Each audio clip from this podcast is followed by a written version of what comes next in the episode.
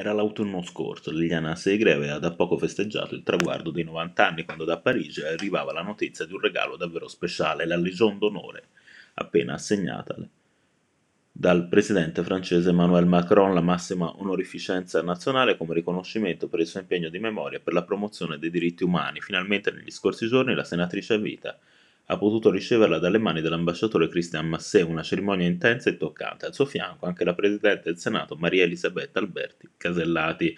È stato molto emozionante, la Legion d'Onore d'altronde non la si riceve proprio tutti i giorni. Sono grata alla Francia per questa attenzione che mi riporta a un periodo difficile, manca la missione che mi sono data da allora, ha detto Segre a pagine ebraiche. La sua dedica va infatti alle amiche francesi con cui ho condiviso l'esperienza drammatica del campo di sterminio. Il loro ricordo ancora vivido. Non ho dimenticato, francesi erano le prigioniere con cui, a parte le italiane, Segre ha avuto maggiore confidenza e familiarità. Il lager è una questione anche linguistica, sottolinea a pagine ebraiche, conoscevo un po' di francese dalla scuola, me ne sono servita per imbastire dialoghi e relazioni che ci hanno aiutato ad andare avanti, malgrado l'una dell'altra sapessimo appena il nome e neanche il cognome, cosa che non sarebbe stata possibile, ad esempio, con le ungheresi. La barriera linguistica era un ostacolo troppo grande. Le amiche francesi dell'Ager sono una costante dei suoi interventi pubblici, in particolare Janine, la coetanea che non salutò poco prima della morte, cui è dedicata a Rondine, il luogo scelto per l'ultima testimonianza ai giovani,